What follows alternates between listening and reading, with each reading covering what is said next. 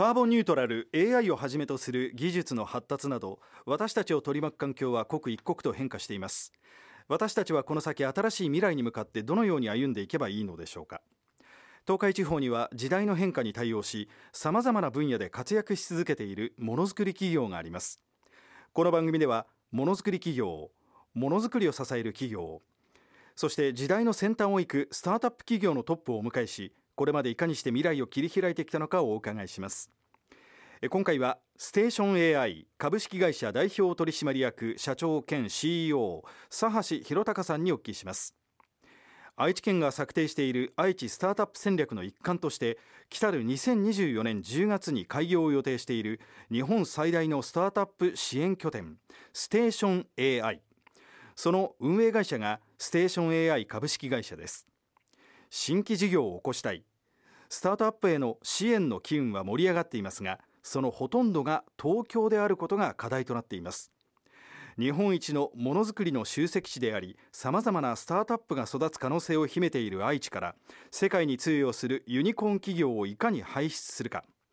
2024年秋の開業に向けステーション AI の挑戦はすでに始まっています。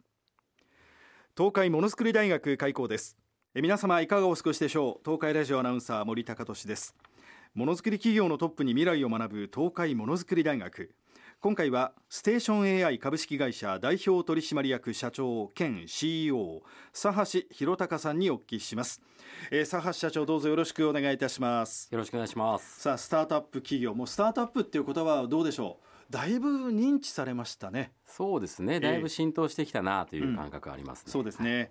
で今さらっとご紹介したんですがステーション AI は2024年今年の10月に鶴間公園南側に開業を予定しております。で国内最大のスタートアップ支援拠点ということになるんですが佐橋さんこれどんなものができるんでしょうか？一言で言うと私としてはスタートアップももちろんたくさん入るんですけど、はいはい、いろんな事業会社の方にも入っていただいて、うん、日本で一番協業の機会が多い、うんはいまあ、いわゆるオープンイノベーションといいますか、うん、スタートアップと一緒に新しい事業を作っていく、まあ、そのチャンスが一番ある拠点に、あのしたいなというふうに思っています。そうですか、はい、もうですから興味があるよっていう人からもうすでにこういう事業を始めてるんだけどよりこの事業を大きくしていきたいと、はい、いろんな相談が集まると思うんですがその拠点になるってことですね。はい。おっしゃる通りです、えー、で施設の整備に先駆けて県これ実は愛知県が開設したプレイステーション AI ではまあ支援プログラムの提供各種勉強会イベントすでに開催されていますがしっかりあの愛知県がもう県の事業として認知して腕を組んでらっしゃるってことですか？はい。プレイステーション AI は、はい、ステーション AI 株式会社としては、えー、2022年の4月から運営を任せていただいてまして、はい、WeWork を拠点に最初我々が始めた頃は85社のスタートアップをメンバーとして抱えて支援を提供していましたけども、あのこの2年間で今現時点で357社というところまで、まあ、ものすごい勢いで本当にスタートアップの数も増えていまして、はい。まあ、そこのスタートアップに対する支援ですとか、それからあのもうすでにですねその357社のスタートアップと協業したい、まあ、いろんな企業さんもえー、WeWork によくお越しいただくので、はい、まあ、そこのこうマッチングの支援オープンイノベーションの支援なんかも我々の方でやらせていただいてます。そうですか、はい、でこれ、まあ、実は愛知県がしっかりとねあのー、一丁目一番地としてこの事業を捉えたいのは、まあ、理由は当然あって昔からベンチャーとかスタートアップっていうのはなんかこう東京の一人歩きみたいな印象がこう地方にはあったと思うんですが都市部の割にはスタートアップが少ないというのがこの愛知県の特徴と言われています。そのあたり佐橋さんどんなふうに考えています？そうですね。あの私自身も、まあ、三重県の桑名の出身で、はい。はい。都市部の割に確かにスタートアップは少ない、まあ、その代わりに、うん、あの大きな企業も多くて、はい、まあ、経済があの本当に、まあ、順調にここまで来ているというのが、はい、まあ、過去においての認識だったかなと、まあ、それがあの最近ようやく変わりつつあって、はい、えー、それこそ大学生なんかにとってもあの大手に行くだけじゃなくて企業が起業するスタートアップでもしくは就職するっていうのが、まあ、当たり前の選択肢の一つになってきてるんじゃないかなというふうに思いますね。はい、親御さんからするともう大学行かしてで名の通った企業に就職してもらったらああよかった。この価値観っていうのがちょっと変わっているということですかね。はいあのその通りだと思います。私も過去にですねそれこそいろんな大学に行って、うんはい、あのまあ、講演というか登壇をさせていただく機会があってでそういう時にやっぱり企業の選択肢の話をすると、はい。はい。はい、それこそ中には新卒でそういう大手企業に入るチャンスを奪うのかあなたはと、その先は大丈夫なのかとい。うような、まあ、ご指摘をいただく機会もありましたけど、ただそれこそですね、もし仮に最初から起業して失敗したとしても、その大手に入って最初の1年2年やる経験と、まあ、スタートアップ自分で起業して1年2年やる経験、大手に入ると多分おそらくどこかの特定の部署で、まあ、専門性を磨いていくようなことが多いと思うんですけど、まあ、スタートアップって本当にリソースがなくて、まあ、人が他にもいなくて、まあ、あらゆる責任を若い頃から何でも自分でやらなきゃいけないと。それを生きるか死ぬかみたいな環境でやっているその経験っていうのが、まあ、それこそじゃあうまくいかなかったじゃあ転職しましょうと。いう時に今の中途採用市場ってだいぶそこが評価される時代になってきたかなと本当に思ってましてその経験っていうのはあの必ずしもマイナスにはならない、まあ、むしろプラスになってそういう人を好んで採用するような企業が増えてるんじゃないかなと思いますね。なるほど、はい、そうですか。さあそんな中もう楽しみですね。10月にその拠点ができるわけなんですが国内最大となるインキュベーション施設としてオープンする予定でございます。そのステーション AI の未来でこの愛知県の未来の展望ちょっと今佐橋社長が思い描くものを教えてください。